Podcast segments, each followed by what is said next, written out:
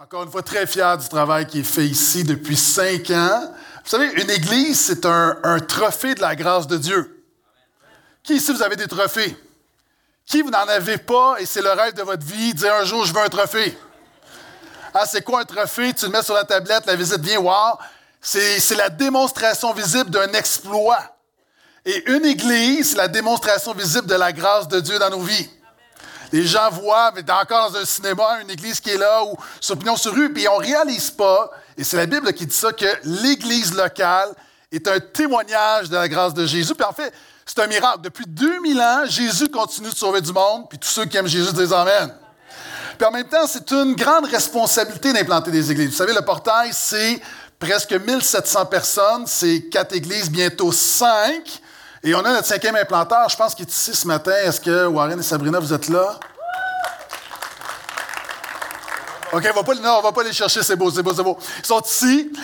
Donc, bientôt, 5e église. Vous savez, d'implanter des églises, à la limite, c'est facile.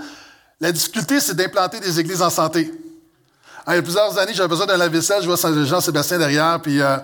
je savais qu'il travaillait à l'époque dans les lave-vaisselles, puis il me recommande un lave-vaisselle, je le commande, puis je vais venir t'aider à l'installer. Donc, mon lave-vaisselle arrive, puis lorsqu'on ouvre la boîte, il y a le lave-vaisselle, puis il y a le moteur qui est détaché. C'est pas normal. Habituellement, là, moi, je suis pas très, très bon dans ces affaires-là, mais habituellement, le moteur devrait être dans l'affaire. Fait que finalement, il dit, OK, ben ça arrive, je commande un autre, j'en commande un autre. Je n'aimerais pas la compagnie, mais ça commence par Ramal, puis ça finit par Zone, OK? Un autre lave-vaisselle arrive, tout bossé, ça n'a juste pas d'allure. Mais ce que je ne vous ai pas dit, c'est que avant d'installer le premier, on avait déjà défait le vieux lave-vaisselle. Là, imagine, il y a 3 lave-vaisselles dans mon salon. Là, on décide, il dit, on va aller en acheter un directement, ça va aller mieux. On arrive. Quand ma femme, elle arrive, il y a 4 vaisselles dans le salon, il n'y en a pas un qui marche. Vous savez, d'avoir 4 églises, OK, mais il faut que les églises marchent. Est-ce que je m'entends amène à ça? Il faut que ce soit des églises en santé. Le but du Portail, puis on remercie Dieu pour sa faveur. Il y a beaucoup de gens qui viennent à Jésus. Nos églises vont bien. Mais le but, c'est pas de dire, on est de grosses églises. Le but, c'est d'être une église en santé qui glorifie Jésus. Parce qu'on croit que tout a toujours rapport avec Jésus. Et l'église n'est pas l'église de Pasteur Denis, c'est pas mon église, c'est pas l'église de personne, c'est l'église de Jésus. En soi, on peut parler de l'institution, peu importe. L'église appartient à Jésus. Et c'est pourquoi on va regarder qu'est-ce que Jésus dit de l'Église. Toi, tu peux avoir une opinion sur l'Église. Moi, je peux en avoir une. L'important, c'est quelle est l'opinion de Jésus sur l'Église. Puis en ce beau 5e anniversaire, alors qu'on se réjouit, on va retourner au fondement de l'Église. Donc, si tu as ta Bible, ouvre avec moi. Dans Matthieu 16.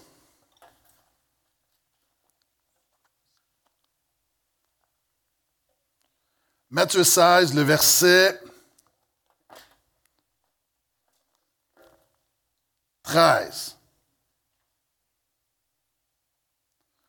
Pour nos amis qui n'ont pas de Bible, vous pouvez suivre sur les écrans. Donc, voici ce que dit la parole de Dieu. Jésus arriva sur le territoire de Césarée de Philippe, posa cette question à ses disciples. Au dire des gens, qui suis-je, moi, le Fils de l'homme? Ils répondirent, les uns disent Jean-Baptiste, d'autres Élie, d'autres Jérémie, ou l'un des prophètes. Mais vous leur dites, qui dites-vous que je suis?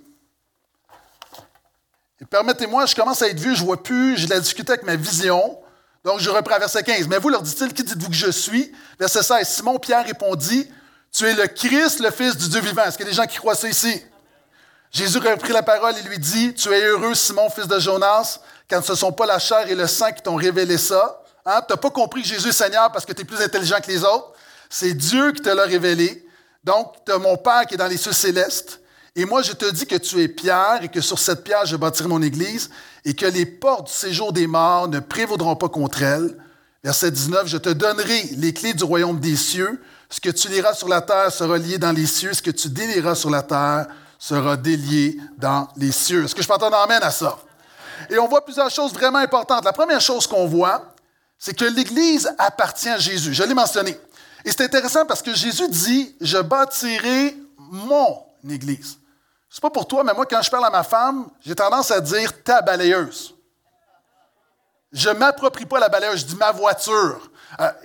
De manière intuitive, on s'approprie les choses qu'on aime, ou les choses qui nous rendent fiers. Par exemple, quand mon fils avait des retenues à l'école, je disais à ma femme « tu sais pas ce que ton fils a fait ». Puis quand ma fille avait un beau bulletin, « t'as-tu vu le beau bulletin de ma fille » J'aime mes enfants égales en passant, là, OK? Et on s'approprie. Et Jésus dit, je bâtirai mon Église. C'est son Église. Peut-être que tu m'as déjà raconté cette histoire, mais pour moi, ça résume bien c'est quoi l'Église de Jésus.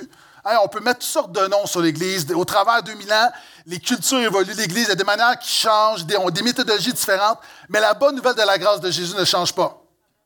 Et il y a un homme, c'est 300 ans avant Jésus, un architecte qui était réputé, qui s'appelle Sostrate. Et à un moment donné, le roi d'Égypte, donc le pharaon, lui passe la commande de bâtir le fameux phare d'Alexandrie. Il bâtit le phare d'Alexandrie, puis à l'époque, tu gravais dans la pierre le nom du roi, hein, parce que c'est un ouvrage pour l'honneur, pour élever le roi, exalter le roi. Et ce qu'on fait, merci beaucoup, j'apprécie. Et ce qu'on fait, c'est que il a bâti. Et ce qu'il a fait, il a mis dans la pierre son nom à lui, Sostrate, et il a, sur le dessus de la pierre, il a pris une résine, et là, il a écrit le nom du pharaon en lettres d'or. Ce qui est arrivé, c'est que le pharaon était très, très heureux. Le pharaon est décédé. Et après des années à venir, ce qui est arrivé, c'est que l'eau qui frappait la résine a commencé à s'enlever. Et la seule chose qui est restée, c'est le nom de Sostrate, l'architecte. On peut mettre portail, on peut parler de toutes sortes d'églises, mais on sait que la seule chose qui va rester, c'est le nom de Jésus sur son Église. Et il dit, je bâtirai mon Église. Et la deuxième chose que Jésus nous enseigne, c'est que l'Église, c'est la communauté de ceux qui croient que Jésus est Sauveur et Seigneur. L'Église, c'est la communauté de ceux qui croient que Jésus est Sauveur et Seigneur. L'Église locale, c'est le fan club de Jésus. Jésus, c'est celui qu'on suit. Vous savez, il y a des gens... je ne sais pas si j'ai raconté ça la dernière fois. À un moment donné, là, Céline n'a pas été retenue dans le top 200 des meilleures chanteuses du monde. Puis là, le fan club de Céline était fâché parce qu'ils sentaient qu'on avait attaqué Céline. Ben nous, là, on fait ça, mais avec Jésus. On aime Jésus, on prêche Jésus, on témoigne Jésus. Et quand dans la culture, on attaque Jésus, on défend Jésus parce qu'on est le fan club de Jésus, puis tout le fan club devrait dire un vrai amen à ça. Et Jésus dit, vous autres, qui vous dites je suis? Vous savez, tout le monde a une opinion sur Jésus. Mais la question, dans l'Église, qui dit-on que Jésus est? Et Pierre va dire, super bonne réponse, tu es le Christ, le Fils du Dieu vivant. Hein, il est en train de dire, tu n'es pas juste un prophète. Tu n'es pas juste un grand homme. Hein, tu n'es pas juste, même le Messie, tu es le Fils de Dieu qui a marché sur la terre. Alors qu'on était perdu, qu'on est pécheur, qu'on a besoin d'un sauveur. Le Père, dans son amour, a envoyé son Fils. Il est venu sur la terre. Dieu fait chair. Il a eu la vie que toi et moi ne pouvons pas avoir. Il a respecté le standard de Dieu. Il est mort à la croix pour toi et pour moi. Et quand tu crois en lui, à la croix, il a porté ton péché. Il déverse sur toi sa justice. Ça fait que tu es réconcilié avec Dieu. Jésus a brisé la pénalité de notre péché, mais non seulement ça, il a brisé la puissance du péché. Et un jour, il va briser la présence du péché. Est-ce qu'il y a des gens qui ont vécu ça? Ça, c'est le Jésus que nous avons. Quand tu reçois Jésus, c'est comme quelqu'un qui est en rémission d'un cancer. En rémission de cancer, ça ne veut pas dire que le cancer n'est plus présent, ça veut juste dire qu'il n'est plus actif. Jésus est venu désactiver la mort et le péché dans nos vies. Il est venu changer nos vies. Est-ce qu'il y a des gens qui croient que Jésus est le Christ, le Fils du Dieu vivant? Et c'est pourquoi on est le fan club. Puis vous savez, les gens à l'extérieur ne sont pas gênés d'afficher leur Dieu. Hein? Je racontais à l'église à Laval la semaine passée, je suis dans mon bureau un mardi soir. À un moment donné, je vois une voiture arriver. Là, il y a un homme qui descend dans le stationnement. Et là, il va dans sa valise, il sort un petit tapis. Puis là, il se met à genoux puis il commence à prier. Là, je réalise, il y a un musulman qui vient prier dans mon stationnement. Non, mais je trouvais ça audacieux. Hein, tu viens prier à Allah dans le stationnement d'une église qui déclare que tout a toujours rapport avec Jésus. Ah, c'est comme si tu vas manger ton Big Mac chez Harvey's. Tu peux pas faire ça. Les gens sont audacieux, puis même pour le mal en général, les gens sont astucieux, ils s'affichent. As-tu remarqué comment est-ce qu'on s'affiche pour des choses qui sont pas glorieuses? Est-ce qu'il y a un peuple qui peut s'afficher pour Jésus, le seul vrai Dieu? Est-ce que je m'entends un vrai amen à ça? Et ce que Jésus dit également, l'Église est le lieu de la révélation biblique. Il va dire à Pierre, Quand Pierre donne la bonne réponse, sa confession de foi, il va dire, tu sais, Pierre, pourquoi est-ce que tu as réalisé que je suis vraiment le Christ, que je suis le Messie, que je suis Sauveur et Seigneur? Parce que c'est mon Père qui te l'a révélé. Jésus va dire dans Jean 3, il dit, tu dois naître de nouveau pour entrer dans le royaume des cieux. On n'entre pas dans le royaume de Dieu par le baptême. On n'entre pas dans le royaume de Dieu en lisant la Bible, en faisant des prières, en venant à l'Église. On entre dans le royaume de Dieu quand on est de nouveau, quand il y a une nouvelle naissance spirituelle.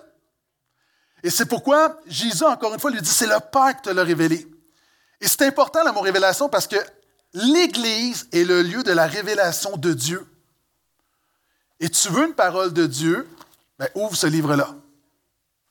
Hein, j'aime beaucoup ce que le pasteur Spurgeon disait il y a 150 ans. On lui demandait, est-ce que tu défends la Bible? Puis il dit, j'ai pas besoin de défendre la Bible. La Bible est comme un lion en cage. Libère le lion, il va se défendre lui-même. C'est pourquoi au Portail, on prêche la Bible, on prêche toute la Bible, on ne défend pas la Bible, on libère la Bible et on sait que la parole de Dieu va se défendre elle-même. Mais si tu nous visites ce matin, ou peut-être ici depuis des années, et tu réalises peut-être que tu n'as pas passé à travers cette expérience où tu nais de nouveau. C'est fondamental. Parce que la Bible dit que l'être humain ne peut pas saisir les choses de Dieu. Par nature, nos pensées sont corrompues, notre cœur est corrompu, puis on ne peut pas. On a besoin que Dieu mette son esprit en nous pour comprendre la bonne nouvelle de la grâce. J'étais avec ma belle-mère. Ma belle-mère est âgée, on s'en occupe. Donc, l'épouse de mon père est décédé, donc on s'occupe de ma belle-mère. Puis, à un moment donné, tu sais, on veut l'encourager dans sa foi, puis on lui dit, mais tu peux, pour t'aider, tu peux écouter de la musique, de la louange, tu peux écouter tu peux adorer, tout ça, puis tu peux même en mettre maintenant sur ta télévision. Là, tu dis, ah oui, je dis oui. Vous savez, tout le monde connaît Elix, là, je ne fais pas de publicité ici, vous connaissez Elix? Tu sais, dans ta manette, là, tu as une commande vocale, tu peux dire, OK, musique chrétienne, puis il va te mettre de la musique chrétienne. Tout le monde sait de quoi je parle? OK, bon, une église intelligente. Fait que là, c'est simple, je dis, tu prends ta manette, puis là, tu pèses dessus, puis tu dis Stingray, musique chrétienne, adoration. Ah ouais, la technologie aujourd'hui, c'est génial. Après coup, je réalise que ma belle-mère, elle a une manette, mais elle n'a pas Elix. Et là, je l'imaginais dans son salon, musique chrétienne, ça ne marche pas, musique chrétienne. Même si tu dis au nom de Jésus, ça ne marchera pas. Pourquoi? Parce que la fonction n'est pas là. L'être humain, par nature, la fonction pour saisir Dieu n'est pas là. Nous sommes pécheurs. Nous avons besoin que Dieu nous donne un cœur nouveau pour saisir sa parole. Et c'est ce que Jésus dit. Il dit, c'est le Père qui t'a révélé ça. Il continue. Il dit, et moi, je te dis que tu es pierre et que sur cette pierre, je bâtirai mon Église. Ce qu'il dit, en fait, il y a un jeu de mots. Dans le Nouveau Testament, il est écrit en grec. Il dit, tu es pierre, donc... Pétra, c'est sur cette pierre, Pétra, je bâtirai mon Église. Souvent, au niveau de l'Église catholique, on enseignait que voici là, c'est Pierre qui est le pape, qui est la fondation. Puis... Mais c'est pas ça que Jésus dit. C'est pas ça que Jésus dit. Il dit, tu es Pierre. Et sur cette pierre, je bâtirai mon Église. Quelle est la pierre que Jésus parle? Il vient de confesser que Jésus est Seigneur. Ce que la Bible enseigne, c'est que Jésus bâtit son Église avec des chrétiens qui confessent qu'il est Seigneur. L'Église de Jésus, ce n'est pas un bâtiment. C'est des gens qui confessent que Jésus est Sauveur et Seigneur. Et ce que Jésus dit, tu es pierre donc, et je bâtirai, nous sommes des pierres vivantes. Dis à quelqu'un à côté de toi, tu es une belle pierre. Non, je n'ai pas dit une grosse pierre, une belle pierre. Les hommes qui vont dormir sur le sofa ce soir.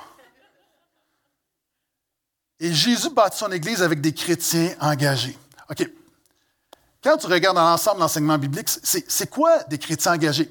En passant, dans la Bible, tu vois ça nulle part, un chrétien non pratiquant. Au Québec, on a grandi là-dedans comme « Ah ouais, moi je suis catholique non pratiquant, je suis chrétien non pratiquant ». Ça n'existe pas, ça. C'est comme si tu dis « Moi je suis marié non pratiquant ». Ça ne fonctionne pas. Donc, la réalité ici, c'est qu'un chrétien qui croit en Jésus, quand tu crois en Jésus, la foi amène toujours une obéissance, ça amène d'autres choses. Et c'est pourquoi, pour nous, l'Église, ce n'est pas une responsabilité, un devoir, quelque chose que je check pour la faveur de Dieu. C'est notre vie. Pourquoi? Parce qu'on a besoin de se retrouver avec des gens qui déclarent avoir la foi dans le même sauveur que nous. Vous savez, la pandémie a été difficile pour beaucoup de monde. Il y a des gens qui, dans différentes sphères de la société, mais je parle de ce que je connais, au niveau de l'Église, Il y a des gens qui se sont refroidis. Il y a des gens qui se sont éloignés de l'Église. Et vous savez, l'Église ne sauve pas, mais je n'ai jamais vu quelqu'un sans Église en bonne santé spirituelle. Je n'ai jamais vu ça. Ça fait 25 ans que je suis pasteur, je ne l'ai jamais vu. Et la Bible enseigne qu'on a besoin des uns des autres. Puis après la pandémie, il y a un pasteur qui va visiter un de ses membres, quelqu'un, un homme, un aîné qui, pour une raison ou une autre, n'est pas revenu à l'Église. Le pasteur il arrive, il va le visiter, puis le monsieur il dit « OK, bien, viens, suis-moi, pasteur. » Ils vont au sous-sol, s'assoient, puis il y a un feu. Puis cet homme-là, c'est un homme de peu de mots. Hein. Il ne parle pas beaucoup, fait qu'il s'assoit, regarde le feu, regarde le pasteur. Le pasteur s'assoit, puis regarde le feu. Pendant 10-15 minutes, il n'y a rien qui se dit. À un moment donné, le pasteur se lève, prend le tison. Le tisonnier, oui. Le tison, c'est pas la même affaire, ça va faire plus mal. Hein? Prends le tisonnier, prends une bûche, et la tasse, et la met sur le côté. Et là, la bûche, elle s'éteint. Tranquillement, elle devient noire. Le pasteur regarde le monde. Regarde. Le pasteur se relève, prend le tisonnier, ramène la bûche, elle se rallume. Le pasteur regarde le frère, puis le frère lui dit « Pasteur, j'ai compris le message, je serai à l'église dimanche. » Pourquoi? Parce que sans les uns les autres, on s'éteint. Et à Saint-Eustache, depuis 5 ans, on se garde allumé pour Jésus. Quelqu'un devrait dire « Amen, amen, amen. » Donc, c'est l'assiduité, c'est important. Merci à tous ceux qui... Tout à l'heure, puis je voulais le faire quand pasteur Denis dit qu'il était là il y a 5 ans, puis il y a plein. Merci, mais au-delà d'être là depuis 5 ans, les gens, vous êtes assidus, vous êtes là, vous bâtissez l'Église. Merci aux gens qui servaient. Vous savez, une église, quand je disais, ben, Portail, c'est 1700 en tout, mais une église comme celle-ci, presque 200 personnes, c'est des services. Et merci à ceux qui prennent à cœur, parce que, vous savez, accueillir des gens, à chaque dimanche, il y a des gens qui sont là pour la première fois, il y a le peuple de Dieu qui est là. Puis, il y a des gens qui sacrifient leur dimanche pour vous servir. Amen. Et merci, parce que c'est grâce à vous que l'Église avance. Vous savez, moi, là, on avait de la visite, là, on avait nos voisins, on les recevait à manger la semaine passée. Là. C'est le fun de la visite, mais c'est de l'ouvrage. Est-ce que je suis le seul qui trouve ça? Ah, il faut que tu fasses le ménage. Ben, on le fait, mais là, tu le fais plus. Tu sais, il faut que tu le fasses. Puis là, tu vas faire les commissions, puis tu veux bien les recevoir, puis... C'est beaucoup d'ouvrage. Tu peux pas arriver, ta visite arrive, tu es en pyjama, tu peux pas... Fait que, mais pourquoi est-ce que tu le fais? Ben, c'est parce que si tu le fais pas, il n'y a personne qui va le faire à ta place. Ah, moi, là, quand il neige, là, je reviens, puis il y a encore de la neige dans mon entrée. J'aimerais ça que mes voisins viennent déneiger. Ah, puis là, je pourrais aller les voir. « Hey, gros et tout, tu pourrais déneiger mon entrée. » Je vais dire, « C'est ta maison. » Merci à ceux qui prennent soin de notre maison. C'est pas les voisins qui vont prendre soin de notre maison. Merci pour ton implication. Amen. Et quand Jésus dit des chrétiens engagés, il y a toutes sortes de manières. Puis merci aussi à ceux qui sont généreux de leur temps aussi, mais ceux qui donnent en même temps, qu'il y a des services qui avancent. Merci pour ce local à Saint-Eustache. Le propriétaire, vraiment, on le bénit, mais il ne nous fait pas ça gratuitement. Donc merci parce que par votre générosité, ça permet d'avoir un endroit... à Saint-Eustache, puis je pense que je l'ai déjà raconté ici, puis je vais le refaire. Je vais le refaire, puis si tu l'as déjà entendu, fais comme si c'est la première fois que tu l'entends. Parce que du monde, c'est la première fois qu'ils vont l'entendre, puis ils ont besoin de l'entendre.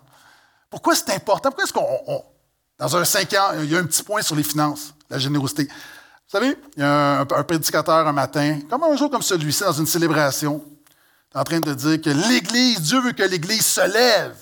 Les gens disent « Oui, que l'Église se lève! » Là, le pasteur dit « Si l'Église se lève, l'Église va marcher. » Puis le monde « Ouais, que l'Église marche. » Le pasteur dit « Puis si l'Église marche, elle va courir. » Puis là, le monde sont en feu. « Ouais, que l'Église court, que l'Église court. » Si l'Église court, l'Église va prendre son envol. Hey, le monde, là, c'est comme « Alléluia, alléluia. » Puis il dit « Puis si l'Église prend son envol, pour qu'elle prenne son envol, ça va prendre l'argent. » Silence. Quelqu'un dit que l'Église marche, finalement. Que l'Église marche. On croit que les prières font la différence, encore une fois, mais on croit qu'encore une fois, il y a quelque chose. Par nos finances, il est possible de faire avancer l'œuvre de Jésus. Donc, merci à ceux qui soutenaient l'œuvre. Est-ce que je m'entends d'un autre amen à ça? Ouais, il y a juste pasteur Denis qui applaudit, c'est correct, c'est correct, c'est correct. Cinquième point, Jésus dit quelque chose qui est souvent mal compris et qui est fondamental pour comprendre c'est quoi une église locale. C'est pas un club social, c'est quelque chose de très particulier. Il dit, « Je te donnerai les clés du royaume des cieux. Et ce que tu lieras sur la terre sera lié dans les cieux, ce que tu délieras sur la terre sera délié dans les cieux. » Et 2 chapitres plus tard, Jésus va en reparler, puis il va dire, en fait, c'est l'église locale qui a le pouvoir des clés. C'est quoi le pouvoir des clés? Dans notre culture où toute notre dimension, on est allergique à l'autorité, on comprend mal, c'est important de comprendre qu'est-ce qui prend place ici. Jésus délègue l'autorité spirituelle à l'église locale. C'est quoi de l'autorité déléguée? OK, je te donne un exemple. Quand mon fils, une couple d'années, mon fils était au primaire, prenait l'autobus pour aller à l'école. Puis il y a une année où on a eu un mauvais chauffeur d'autobus. Okay? C'est un mauvais chauffeur d'autobus qui était méchant avec les enfants, qui sacrait, qui était... Puis moi je ne suis pas le genre de parent dont c'est jamais la faute de ses enfants. Moi, j'ai appris à mes enfants, si ton professeur te dit quelque chose, t'obéis à ton professeur. Si le chauffeur d'autobus te dit que tu t'assois là, tu respectes les autorités. Puis c'est un problème, tu me le dis à moi, puis moi, je... Fait que là, à un moment donné, fait que je suis pas genre à dire « Ah, c'est pas la faute de mon enfant », puis à un moment donné, mon fils, il me dit « Écoute, il m'explique que le chauffeur est dur, puis il crie après les enfants, puis à un moment donné, il a crié après mon fils, puis il a sacré, puis « OK, demain, je vais y aller, moi. » Donc, le lendemain matin, je m'en vais, puis il n'est pas retrouve, puis je dis au chauffeur d'autobus « Est-ce que je peux vous parler? » Je veux juste clarifier quelque chose. Là. Fait que là, j'y explique. Je dis, moi, j'enseigne à mes enfants de se soumettre aux autorités. Maintenant, quand mon enfant part de la maison puis il est dans ton autobus, c'est toi l'autorité. L'autorité que tu as, tu l'as jusqu'à l'école, mais l'autorité que tu as, elle t'est déléguée. L'affaire, c'est que si moi, je dis à mon enfant de se soumettre à ton autorité, puis toi, tu es une mauvaise autorité, là, toi puis moi, on a un problème. Et c'est exactement ce que Jésus fait. Jésus délègue à l'Église de l'autorité, mais nous avons à rendre compte à Jésus de la manière qu'on utilise cette autorité. Mais c'est quoi l'autorité ici?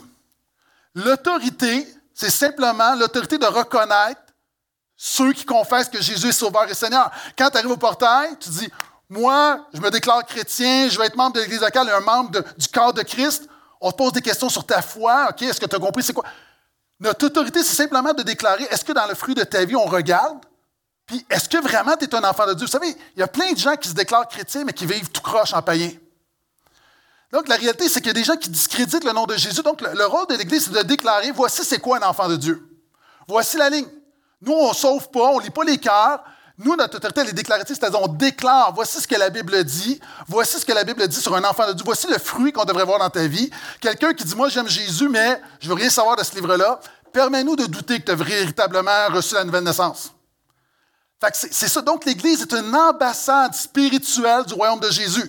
Comme j'ai souvent dit, permets-moi de le rappeler, il y a des gens qui sont peut-être avec nous pour la première fois. Si je suis à Paris, j'ai perdu mon passeport, je vais à l'ambassade du Canada, qu'est-ce qu'on fait? On reconnaît que je suis citoyen canadien. On ne me crée pas. On fait simplement reconnaître. L'Église locale, on reconnaît les citoyens du royaume. Et pourquoi est-ce que Jésus donne cette autorité-là? Parce que tout le monde pourrait dire, non, mais ça ne regarde personne. Non, en tant que chrétien, nous sommes... Est-ce que tu savais que je te suis redevable? Est-ce que tu savais que si moi, je me comporte en bougalou, si je discrédite le nom de Jésus, c'est toi que je discrédite en même temps? Et si toi, en tant que chrétien, tu dis, moi, je vais à l'église Le Portail, mais tu fraudes au travail, est-ce que tu savais que tu discrédites l'église de Jésus? Et le problème, c'est qu'on est des mauvais juges de nous-mêmes. On est des mauvais juges. Je ne veux pas te faire de peine, mais on se pense toujours mieux qu'on est. J'étais au musée des Beaux-Arts avec mon épouse dans la relâche, puis je vais vous dire quelque chose, là, puis peut-être vous allez vous moquer de moi. Je regardais des tableaux à un moment donné, puis je me disais que c'est laid. En fait, je disais pas ça, je disais que c'est lettre. Puis là, je regardais des affaires, puis là, à un moment donné, je disais à ma femme, c'est vrai, là, je regarde le tableau, je dis, sais-tu quoi? Je pense que je peux faire mieux que ça.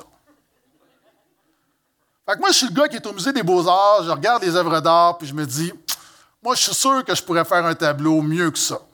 Puis là, à un moment donné, on arrive dans une salle, et là, quand j'arrive dans la salle, j'ai mes yeux presque qui saignent, c'est comme, ben voyons donc. Puis là, je dis à ma femme, je dis, tu sais, là, ce genre de peinture-là, ça ne me rejoint tellement pas. Non, mais Je peux pas croire que quelqu'un fait ça, puis qu'il y a quelqu'un quelque part qui a dit c'est beau, puis on va mettre ça au Musée des Beaux-Arts. Fait que là, je vais regarder, voir l'auteur, tu sais, c'est qui l'artiste. Là, je vois comme Riopelle. Je regarde le tableau, vaut 8 millions. J'étais un très mauvais juge. Moi, je suis gars, je pense, je juge Riopelle. Je pense que je suis mieux que Riopelle. Puis la réalité, c'est que souvent, on est comme ça en tant que chrétien. Hein? On adapte ce qui fait notre affaire dans la parole de Dieu, puis on a besoin les uns des autres parce qu'on a des angles morts. Tu sais, c'est quoi un angle mort? C'est un angle mort. C'est quelque chose que tu ne vois pas. Et l'être humain, par nature, moi, des fois, j'ai besoin, ma femme voit des choses dans ma vie que je ne vois pas. Elle est très bonne pour les angles morts de ma vie. Elle est vraiment bonne. J'ai des amis. Des fois, j'ai des amis qui ont des angles morts. Puis, en tant que disciple de Jésus, des fois, on doit s'encourager. Hey, tu sais, telle affaire, tu réagis de telle manière. C'est comme, ah, est-ce que quelqu'un peut dire, ouais, on a besoin des uns des autres? Hein, c'est ça, l'Église. Donc, Jésus dit, l'Église se bâtit avec des chrétiens engagés, puis l'Église est l'ambassade terrestre du royaume céleste de Jésus. Et je termine avec ceci. L'Église a pour mission numéro un, de dépeupler l'enfer. Regarde. Il dit, les portes du séjour des morts ne prévaudront pas contre elle. La Bible enseigne que, par nature, que nous sommes rebelles à Dieu. Qu'on le veuille ou pas, par nature, on fait ce qui fait nos affaires, puis on ne réalise pas qu'il y a un Créateur qui nous a tout donné. Puis on veut vivre notre vie à notre manière. La Bible appelle, il y a un mot super scientifique que la Bible va nommer ça s'appelle le péché. On lutte tous avec le péché. Il n'y a personne ici qui peut dire... Est-ce que quelqu'un ici, tu peux dire que tu es sans péché? Si quelqu'un lève la main, bienvenue dans ce lieu, Jésus, c'est le seul. Hein, il y a eu... Puis on se compare souvent aux autres.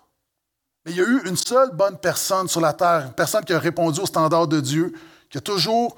Parce que le péché, c'est pas juste que tu fais ce que tu dis, c'est ton cœur. C'est tout. Puis il y a des... Ce que ça dit, c'est le péché...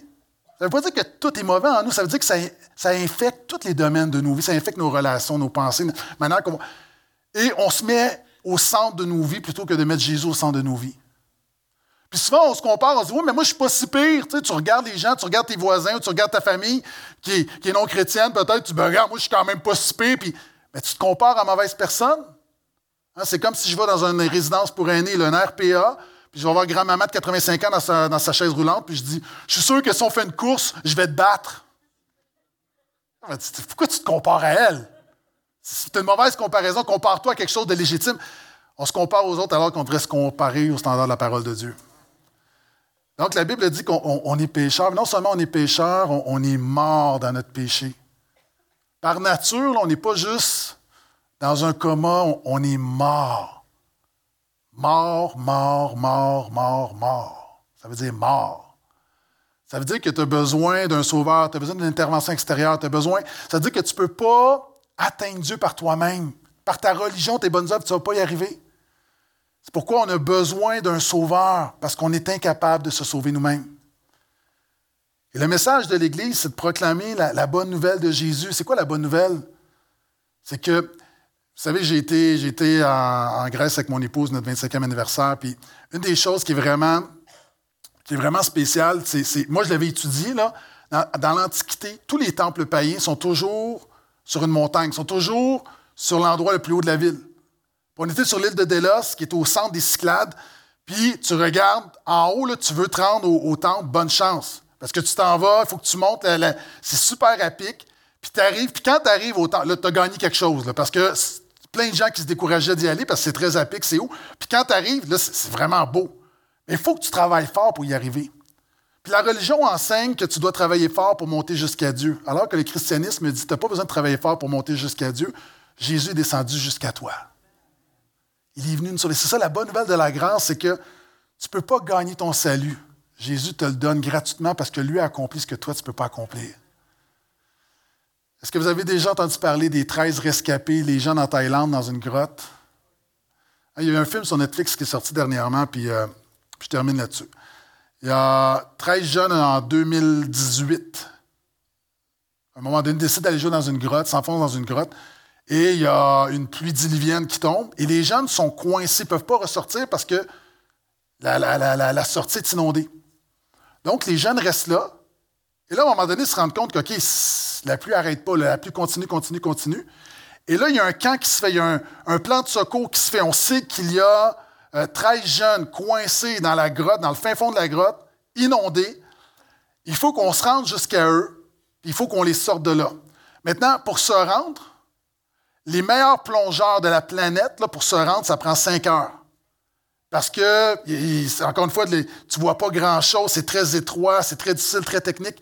Donc, juste de se rendre, c'est une chose, mais c'est pas tout. Tu t'es rendu, mais comment tu vas les sortir de là?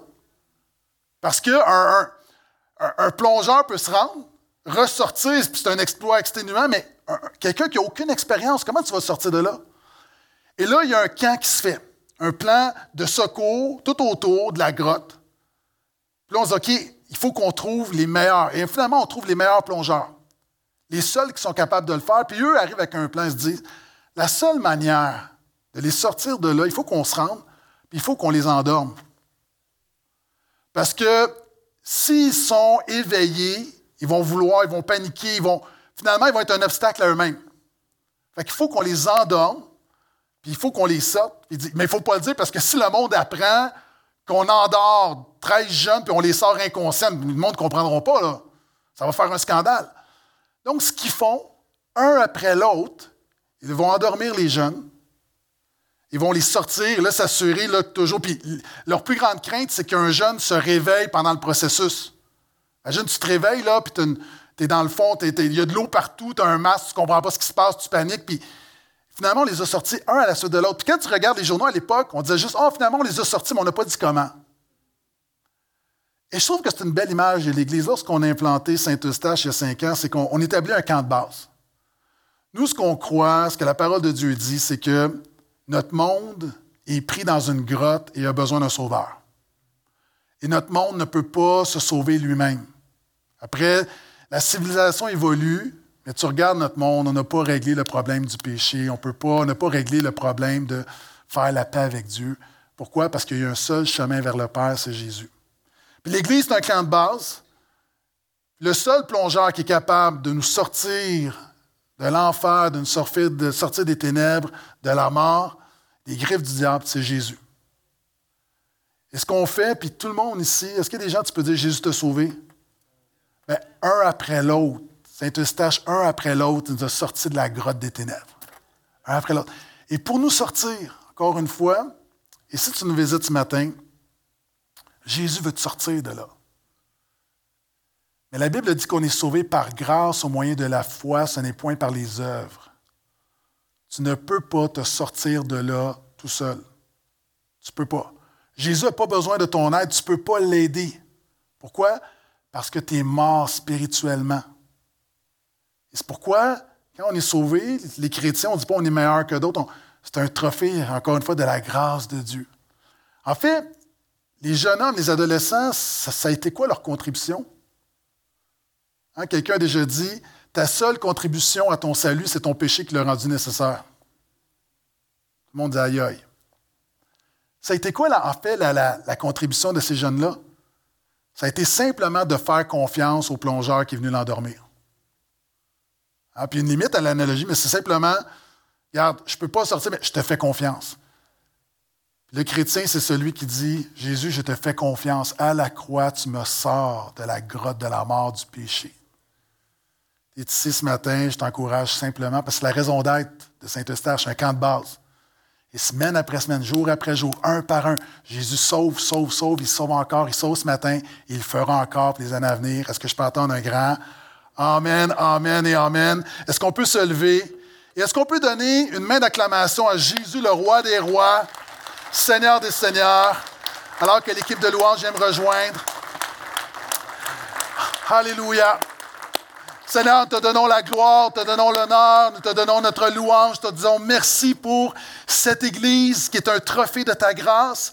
Merci au-delà, Seigneur de l'Église, pour chaque personne que tu as sortie de la mort. Merci encore aujourd'hui de bâtir ton Église.